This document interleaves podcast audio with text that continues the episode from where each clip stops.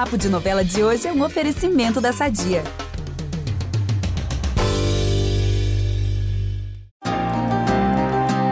Família é tudo igual, não é, gente? Ou será que essa frase se aplica quando você também tem duas famílias? O Tenório vai ter que enfrentar as consequências de ser um bígamo. Tanto a família do Pantanal quanto a de São Paulo farão questão de cobrar dele uma postura.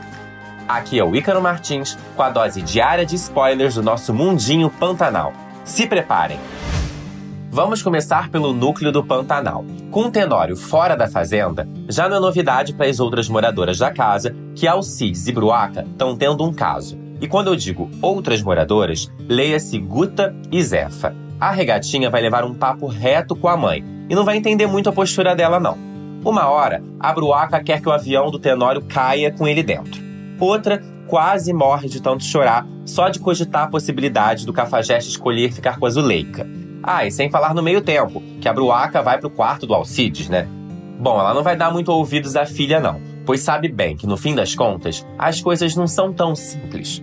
A Guta até vai cogitar mandar o Alcides embora, mas a Bruaca vai dar sua cartada. Se o Tenório teve por toda a vida duas esposas, por que, que ela não pode ter um amante?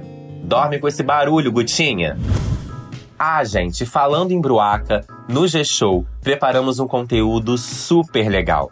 Nós reunimos as duas atrizes que interpretaram as personagens. Isabel Teixeira, que está agora no remake, e Ângela Leal, a Bruaca da versão original de 1990. Em uma conversa por vídeo super emocionante, as duas refletiram sobre o arco da personagem. Tá imperdível. Confere lá. Voltando para a novela. Lá em São Paulo, as coisas também não tão tranquilas. O Marcelo vai apresentar ao pai um projeto para tornar a fazenda do Pantanal rentável, mas o Tenório não vai dar nem abertura para o menino, pois um dos maiores medos dele é a possibilidade das duas famílias um dia se esbarrarem. Depois, a Zuleika dirá ao marido que os filhos cada vez mais estão cobrando dela um posicionamento. E o Tenório vai responder que não há possibilidade do Marcelo ir para o Pantanal, pois será o fim do mundo se ele descobrir que a Guta, que ele se envolveu em São Paulo, é a mesma Guta, filha do pai dele, ou seja, meia-irmã dele. Porém, sempre tem um fofoqueiro de escuta nessa novela, não é mesmo?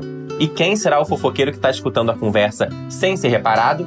Sim, o próprio Marcelo. Tenso, né, galera?